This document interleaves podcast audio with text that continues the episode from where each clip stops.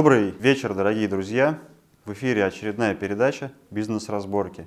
Я ее ведущий Илья Тимошин. И в гостях уже по традиции Олег Брагинский. Добрый вечер, Олег. Илья, добрый вечер. А, про передачу. Корни передачи у нас растут, когда начиналась передача от рабоушутингов. И плавно мы сейчас разбираем навыки, потому что профессии уходят в прошлое, как говорит Олег. А за навыками будущее. Исходя из вашего голосования, мы каждый раз выбираем какую-то тему, которая соответствует определенному навыку. А, навык Олег определяет так, что это есть некий формат, который можно оцифровать и научить. Отлично. Вот. Э, вы голосуете, и мы выбираем очередной навык. Сегодня, ну так получилось голосованием, у нас навык конфликт. Ух ты. Вот. Я на самом деле для себя просто определил два параметра. Это конфликт э, внешний, когда мы, у нас возникает конфликт с кем-то, там, да, это сообществом или с человеком, без разницы. И внутренний конфликт, когда что-то внутри не так происходит. Вот. Но слышал, Олег, такую историю, что конфликтовать нужно уметь. То есть бывают да, люди, которые, не знаю, с кулаками решают конфликт, а бывает как-то вот в другом формате. Вот хотелось бы сегодня поговорить, понять вообще, что такое конфликт, и понять, какие есть там инструменты, может быть, хитрости для того, чтобы конфликт, который связан с силой, там, перевести в более мягкий формат. Ну, по поводу конфликта с силой мы, получается, говорим про внешний конфликт. Это не очень хорошая история. Я расскажу такую ситуацию. Как-то мы с одним товарищем, известным ведущим, э, телеведущим, радиоведущим, пошли в кино с семьями, и мы ходили на «Аватар». Мы выходим после фильма такие восторженные все, это же было 3D, и вдруг он говорит, а я ничего не вижу, не видел. Оказалось, у него нет, нет одного глаза. И когда мы стали с ним разговаривать, оказалось, у него глаз нарисован, но сделан хорошо, поэтому не было видно. Я говорю, а как это случилось? Он говорит, а я было время работал как-то в баре в Лондоне, давно еще когда-то. И когда какой-то конфликт начался, я вроде бы драться умею, ничего не боялся, но один из негров взял мне мизинцем, на котором был заостренный ноготь, ткнул в глаз. Так, невзирая на все мое мастерство, я глаза лишился. С тех пор, говорит, конфликты решаю только мирным путем. Когда мы говорим про конфликт на наших территориях, это куда ни шло. Нам есть кому позвонить, мы можем с кем-то договориться. Но когда вы находитесь в Латинской Америке, когда вы находитесь в Африке, против вас все. В многих странах скажем, Африки белый по умолчанию не прав, и что бы ни случилось, он будет наказан. То же самое в Латинской Америке. Люди сплачиваются против вас, потому что вы легкая добыча и возможность заработать. И поэтому конфликт и его силовое развитие — это худший и слабейший вариант. Необходимо конфликтом управлять, его развивать и добиваться цели, ту, которую перед собой вы ставите. Конфликт должен иметь за собой приз — то есть драться просто так, чтобы кто круче, кто сильнее, кто мощнее, не имеет никакого смысла, потому что за сильные слова приходится сильно отвечать.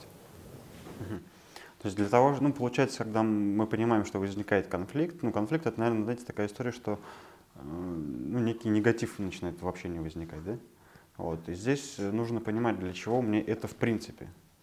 Если есть какие-то цели определенные, тогда понять уровень конфликта, да, это будет силовое решение, или это будет там перевести как-то в мягкое русло? А как тогда э, ну, вот здесь быстро ориентироваться людям? Потому что, ну, получается, мне кажется, что в такой момент какая-то эмоция возникает, и иногда трудно себя в этом плане контролировать, потому что эмоционально ты готов там, ну, врубиться в этот сильный конфликт. Там, если вот вы говорите драка, да, то ну, здесь без тормозов просто многие люди начинают врубаться здесь.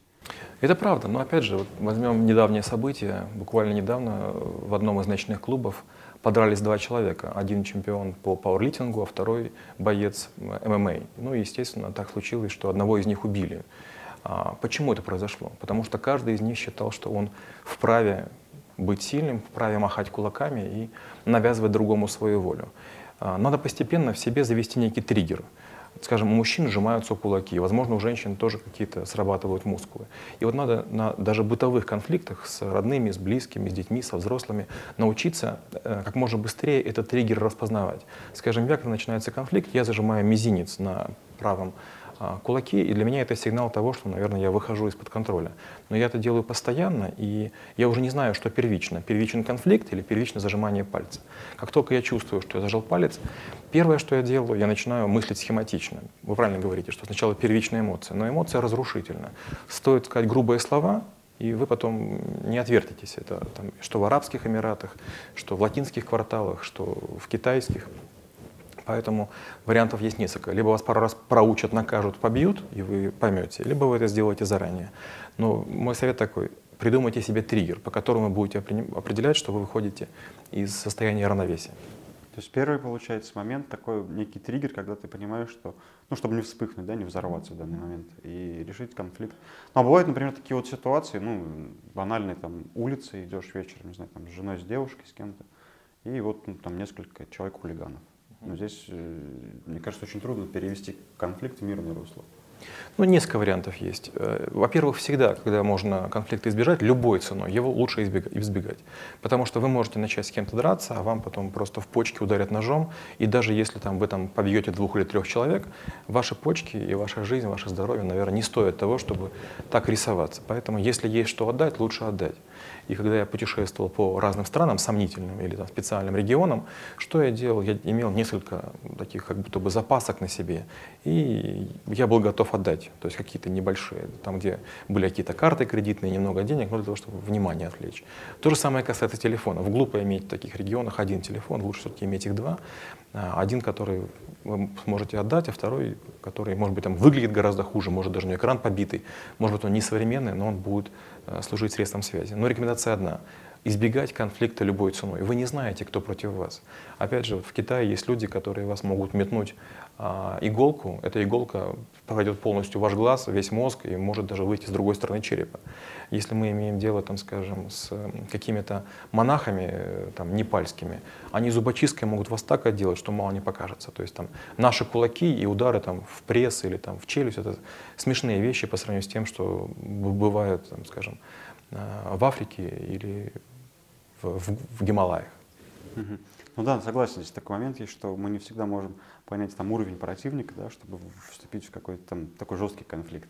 Вот история была интересная, я учился в военном институте, ну и как это же армейская тема, что силы надо доказать, там место какое-то. Вот. Ну и вечером, как обычно, после отбоя, там это всякие разборки происходят внутренние с одним человеком. Ну, казалось бы, простой парень, там ничего страшного. За мной еще там много друзей было. Вот, ну, я обычно такие моменты там старался сам разрешить, а потом, если что-то не получалось, ну, уже там подключались друзья. Совершенно спокойно, просто там в разговор заходил в конфликт уже, такой силовой. Думаю, ну, надо первым делать удар, ну, как обычно, чилишь там. Делаю удар человеку, он даже не падает, хотя так достаточно подготовлен я был. И просто в обратку бьет мне так, что у меня глазница ломается, я попадаю в госпиталь. У меня врачи спрашивают, вас чем били? Человек сделал просто один удар. Он подготовленный боксер был. То есть, вот это к тому, что да, бывают такие моменты, что внешний вид вообще не показатель там, того, что можно вступить в силовой конфликт. Хорошо, у нас получается такой момент, что да, реально лучше избежать, потому что последствия могут быть ну, критичны. Часто мы даже можем за это жизнью расплатиться. Вот. Э, триггер включается у нас, избегание конфликта, а следующее что? Ну и кроме триггера, к которому мы заранее готовимся, как я сказал, что мы постоянно, как только начинается конфликт с кем угодно, мы начинаем вот какое-то дело действия, чтобы у нас э, какой-то появился контрольный механизм. Второе, это все-таки к конфликту нужно готовиться. То есть если вы, особенно мужчина, особенно если вы молодой человек, а, если вы общаетесь в специальных кругах, все-таки вам нужно уметь драться. И уметь драться вариантов есть несколько. Я учился драться по-дворовому. И вот пока мы дрались по-дворовому, страшного ничего не было. Раньше были такие понятия, там, до, до первой крови. Сейчас, насколько я понимаю, такого уже нет. Поэтому, естественно, раз в день желательно делать силовые упражнения. В первую очередь качать пресс, потому что часто бытовые конфликты заканчиваются ударом в челюсть или в пресс. Челюсть накачать невозможно, а вот пресс запросто. Это первое. Второе — это отжимание. Если вы будете отжиматься, у вас будут сильные руки. Это означает, что вы сможете каким-то образом э, на удар отвечать. Ну и третье, конечно, было бы неплохо выучить хотя бы там 4 или 5 блоков карате. Они тоже не фантастические, не, не очень сложные. Хотя, опять же, есть нюанс. Если вы будете ставить блок, против вас будет или дубинка, или явара, или какой-то прут металлический, вам могут руку сломать. Поэтому, чтобы этого не было, нужно там, падать себе на кости, набивать их палками, можно гимнастическими, можно там об деревья. Ну, в общем, если вы хотите в конфликтах хотя бы иногда чуть-чуть за себя стоять, к сожалению, к этому придется тренироваться. Это выглядит странно, то есть делать упражнения нужно каждый день, а вероятность конфликта в течение там, двух или трех лет, она не очень высокая. Но зато, когда вы выстоите в двух или трех конфликтах, то, скорее всего, у вас появится в первую очередь психологическая готовность и возможность. Да, и получается тогда такой момент тоже интересный. А зачем копить много ответов, да, если на них вопросы никогда не будут получены? То есть тогда, наверное, важный момент, да, понимать, в какой сфере ты находишься, э, где чаще ты в каком-то формате сталкиваешься с людьми там, или с какими-то сообществами, какие возможны, ну, более вероятные конфликты у тебя. Потому что если я там не знаю, не участвую в каких-то там дебатах на тему, не знаю, там предпринимательства, зачем мне готовиться здесь к конфликтам, да, если там у меня мало вероятность что меня возит водитель там с кем-то столкнуться на улице, как бы зачем мне тоже это, да, получается, что, ну, ко всем конфликтам вы все равно не подготовитесь, а понять те, те направления, где вы часто пересекаетесь, ну, нужно, да, потому что там как раз и нужно быть готовым. Тогда, получается, у нас вот э, в основе, наверное, должно лежать то, что мы должны понять для себя, темы наиболее конфликты для нас, для каждого. Ну, это же может быть набор такой огромный. Угу. А тему мы понимаем, исходя из деятельности или вообще из жизни, из чего? Я бы сказал так, нужно быть готовым к худшему. Я приведу простых пару примеров. Я был компьютерщиком, учился на Киевском, в Киевском политехе, факультет информатики. Ну и, казалось бы, вокруг в общежитии все очень умные, интеллигентные люди. Мы сидим там, программируем на компьютерах. Понятно, что там мы такие слабенькие, хиленькие все. И как-то нас побили один раз, второй раз, третий раз. Там мы походили с фингалами, и вот я стал тренироваться с, с товарищами. Сначала мы тренировались там несколько комнат, потом там из нескольких этажей мы стали тренироваться. Ходили там в подвал в грязный, в своем же общежитии. Но потом возникает ситуация, при которой два парня начинают целенаправленно идти по общежитию и значит, выламывать двери и всех избивать. Ко мне прибегают и говорят, вот сейчас к тебе придут. Ну, они приходят, и так получилось, что я их побил. Я потом уже узнал, что они какие-то там а, то ли грузчики, то ли еще чего-то. В общем, оказалось, что они крепкие ребята. Но произошло потому, что я к этому готовился. В любую секунду вам может потребоваться теорема Пифагора, но в любую секунду вам может потребоваться кого-то ударить. Вторая история тоже была забавная. Тоже это же общежитие. Я жил на пятом этаже, но как-то под, подо мной в комнате какой-то стоял гул, гул шума, мне мешали готовиться. Я уже в аспирантуре учился. Я спускаюсь вниз, а там тоже какой-то парень такой, чуть выше меня ростом, может быть, чуть крупнее, нападает. Ну, так получилось, что, опять же, я его побил. А потом меня вызывали в деканат. Я сначала думал, что из-за драки, а оказалось, что я слегка покалечил чемпиона Европы по боксу. Получается, если бы мы были на, на ринге и перчатках и на его территории, возможно, ему было бы легче справиться. Но учитывая, что я дрался по-дворовому и тренировался в подвале, я, конечно же, использовал те методики, которые были более эффективны. Вот такая ситуация. То есть получается еще такой момент, что важно, где ты конфликтуешь, да, потому что человек там подготовленный под одни условия может быть совершенно беспомощен в других условиях. Да, но опять же, э, вариант очень простой. Когда вы деретесь на, на ринге, когда вы занимаетесь спортом, когда вас тренирует тренер, то с большой вероятностью это честь, это какие-то правила, это какие-то запреты. Но в реальной жизни, когда к вам, к вашей дочке, к вашей жене на улице пристают, там, конечно, нужно отстаивать честь любыми средствами. Поэтому, естественно, нужно научиться драться, скажем, ножом. А если вы умеете драться ножом, то драться что ножом, что ручкой — это одно и то же. У меня с собой в рюкзаке всегда есть две ручки, обе металлические. То есть я совершенно спокойно ими работаю, так же, как и ножом. Драться тарелкой, связывать людей стулом, это тоже нужно уметь. Но если вы это не сделаете заранее, раз 200 на ком-то не потренируетесь, то в нужный момент вы просто не сможете этого сделать. Только в фильмах все получается хорошо. Например, для того, чтобы хорошо бить в колено, я тренировался несколько лет на батареях батареи центрального отопления, становитесь и начинаете удар отрабатывать на определенную высоту, определенной силой. Если вы попробуете сделать это пару раз хотя бы в своем подъезде, у вас будет болеть нога, вы, промах... будете промахиваться. А если вы промахиваетесь, вы теряете точку опоры, вы оступаетесь, и вы становитесь легкой мишенью. Да, вы опасный человек, Олег. Подготовленный со всех сторон. А вот такой тогда момент, если уйти от силового, да, немножко к такому, ну, к дипломатичному способу решения конфликта. Получается, вот есть конфликт, который, ну, не знаю, там, где-то слышал, может быть, формулировку истинный и ложный, там, да, что истинный мы можем, ну, например, сейчас разобраться, когда у нас возникает конфликт, что дважды два, четыре или пять, то это можно открыть, посмотреть решение, как бы конфликт будет исчерпан здесь. А есть ложный, как только время какое-то может показать, что это действительно правда или неправда, потому что и он получается как бессмысленный по своей сути. Вот. А, а люди, некоторые есть такие, что у них вот, ну, конфликт ради конфликта, они в такой динамике, ну, как бы энергию, может быть, получают, не знаю. А другие-то, получают свою воронку, попадают и тратят кучу энергии и сил для того, чтобы просто поучаствовать, да, не, не цели добиться, а просто действия ради действий.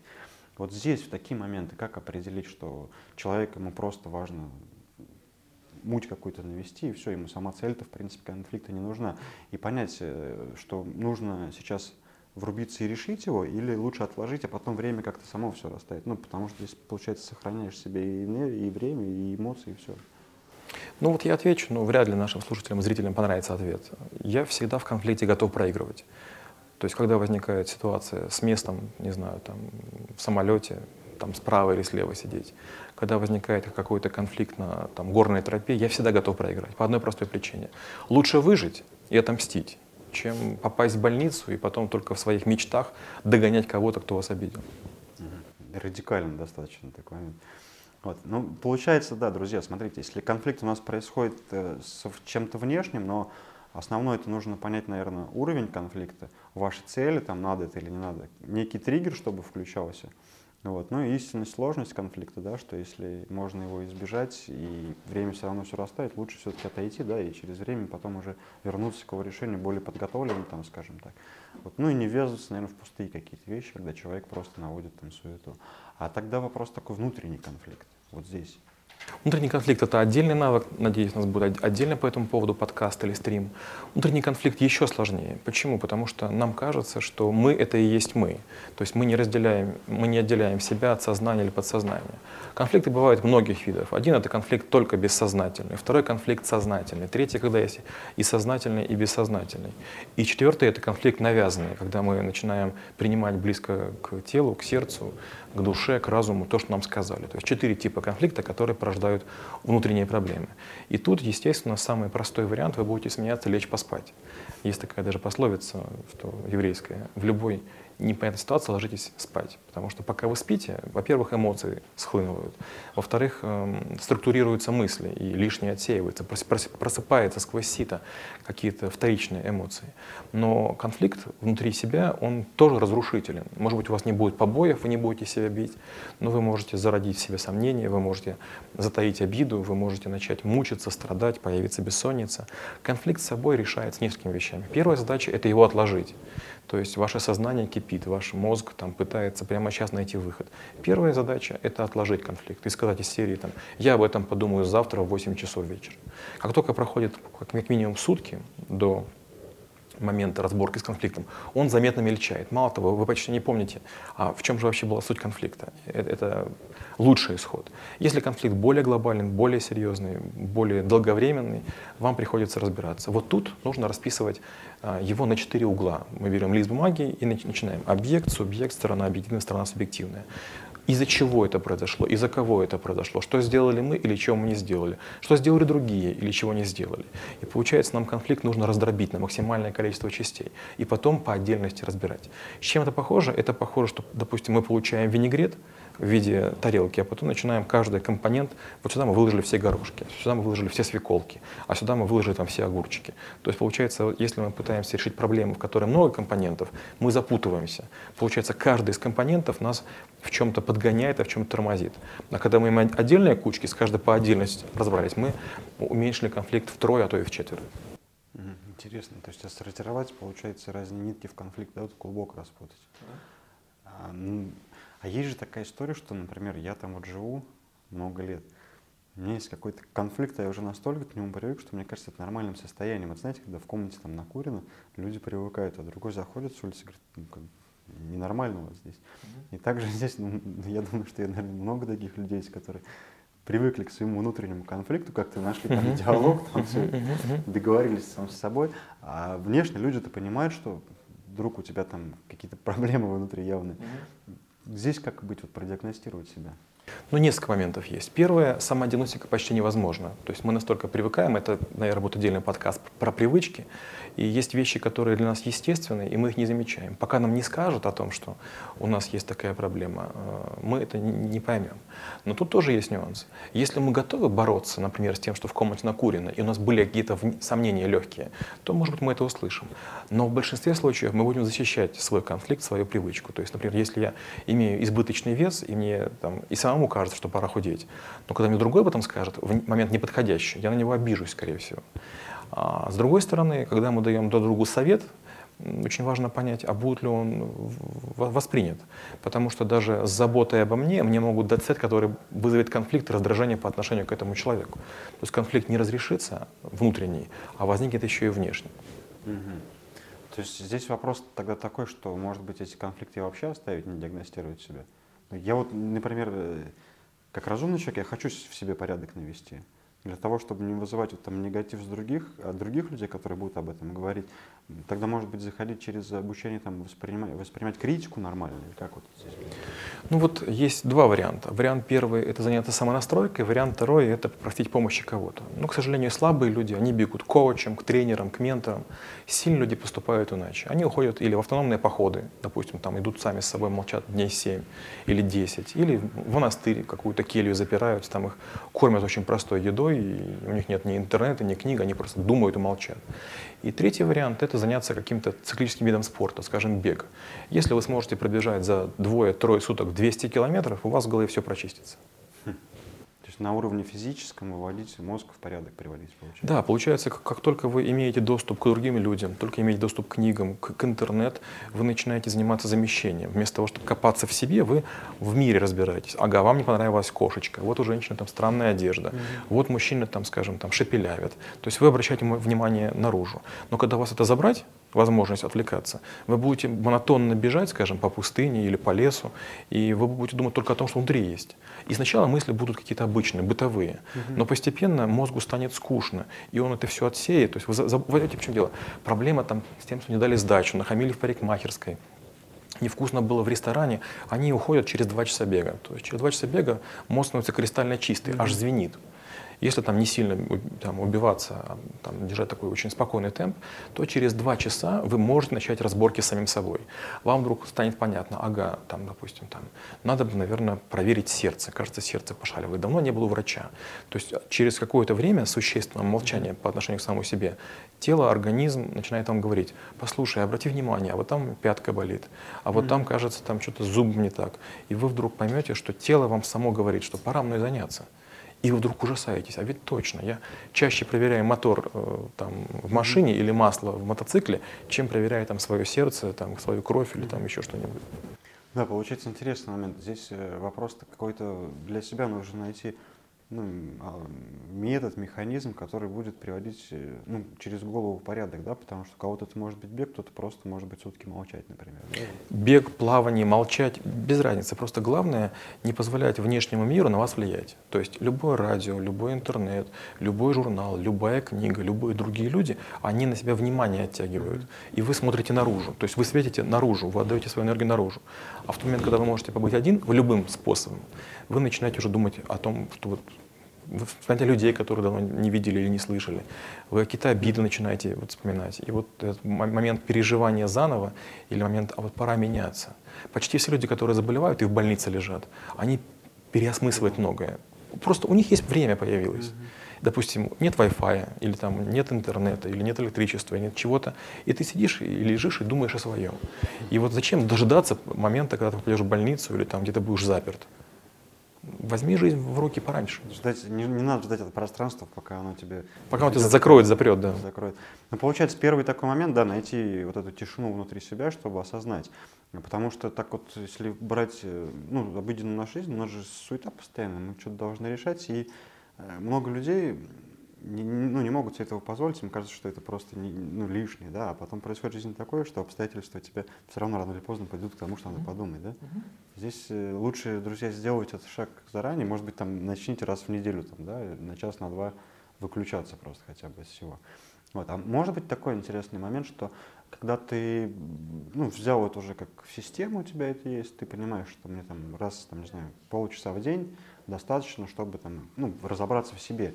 Первый шаг, о чем вы сказали, что находить, находиться с собой, дает нам возможность потом находиться в обществе, но видеть, опять же, через отражение себя.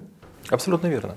Вот, например, я поступаю очень просто. Я каждый вечер бегаю 10 километров плаваю 2. Пока я бегу, это занимает около часа. Что я вижу? Вокруг меня люди слушают какие-то подкасты, слушают наушники, смотрят свои айфоны или смотрят на экраны тренажеров, где там или YouTube, или телевизор. Некоторые из них даже программу не включают, то есть они используют тренажеры в самом легком режиме. Я включаю тренажер там, на один из сложных режимов, так, чтобы там прям не было тяжело. Я хочу быть мокрым, потому что чем сильнее работают мускулы, чем сильнее работает вся эта система потоотделительная, чем вам тяжелее, тем меньше вас будут отвлекать глупые мысли. Чем организм тратит больше энергии, тем меньше мелочи остается. То есть вся пена, шелуха, она слетает. Вам некогда об этом думать. Это первое. Второе, как только вы начинаете свою злостью так или иначе выгонять в пот или в напряжение мышц, а, у вас появляется выносливость. И третье, у вас появляется снисходительность. И когда, допустим, вас даже задирают где-нибудь, вы думаете, да, да ради бога, ну хочешь быть первым, ну иди первым там в очереди, ну хочешь там перед моей девушкой даже показать, что там ты круче. Ну, ради бога, покажи. У меня вся жизнь будет доказать ей, что я круче, чем ты, а ты хочешь там в моменте выиграть. Ну, ради бога, выигрывай. Угу. Какая-то Кутузов а Москву спалил, да, чтобы в целом битву выиграть. То есть иногда можно пожертвовать. Моментом для того, чтобы сохранить ситуацию. Угу. Ну, друзья, тогда, смотрите, по, это интересно, внутренний конфликт, это даже, мне кажется, один подкаст нужен, потому что это вот это, наверное, как раз нужно с этого начинать. Убрать все внутренние конфликты, то внешних конфликтов как таковых-то в принципе не останется. Ты, ты, ну, это будут, наверное, какие-то трудности, которые ты будешь спокойно просто переходить. Я не помню, какой из святых православных сказал такую фразу интересную. Ну, вот мысли, помыслы, которые в голову приходят, там, в том числе и раздражают нас, там что-то. Он говорит, ну представьте, что это самолетики, которые летят. Если вы им сделаете в голове свой аэродром, они к вам приземлятся. Если uh-huh. нет, они пролетят мимо. Uh-huh. И здесь получается, что, да, что если мы внутри настроим ну, такую гармонию, скажем, ну вот, не, не будет у нас конфликта, то внешне вот все эти вещи, они перестанут существовать как конфликт, да? Да, потому что и животные, и люди, они чувствуют страх, они чувствуют внутренний раздрай. И вы правильно говорите, самолетик приземляется, если дать ему аэродром. А если, например, вы чем-то заняты, и вам некогда конфликтовать, например, вас толкают на улице, и, там, скажем, молодому парню, может быть, хочется огрызнуться. Но если вы торопитесь, и вам гораздо важнее успеть, то вы просто побежите и дальше, и вас даже будут догнать тяжело. То есть конфликт начинается когда? Когда есть готовность обоих сторон конфликтовать. Когда вас задирают, и вы отвечаете. Один становится в стойку, и вы становитесь в стойку. И начинается обмен репликами или ударами. А если вы не даете такого шанса, вы говорите, ну слушай, ну ладно, хорошо, извини. Вот, скажем, во многих странах, скажем, даже вот э, в Индии, когда вы садитесь в автобус или э, в, в грузовик или в электричку, то вам все улыбнутся это совсем не означает, что люди будут с вами вежливы. Вам ни места не уступят, не помогут ни в чем. Вас даже могут обокрасть. Но люди показывают, что, мол, вот я, я тебя заметил, ты для меня не страшен, я для тебя не страшен. То есть улыбка — это момент коммуникации. Мы же ходим злые, мы же ходим угрюмые, мы смотрим или в телефон, или себе под ноги, и мы даже не пытаемся отношения улучшить. Если вы будете хоть немножко улыбаться, чуть чаще, чем э, это делаете сейчас. Может быть, там не идиотская улыбка, а чуть-чуть приподнимая уголки губ, то конфликтов станет гораздо меньше. Интересный момент получился. Я думаю, что, наверное, один из следующих там подкастов, но я надеюсь, что мы уже перейдем в режим стрима, э, будем э, разбирать по внутреннему конфликту. Но на этом, наверное, друзья, мы уже будем завершать, потому что внешний конфликт, но здесь важно, давайте еще раз пройдемся немножко. Некий триггер, чтобы у нас был.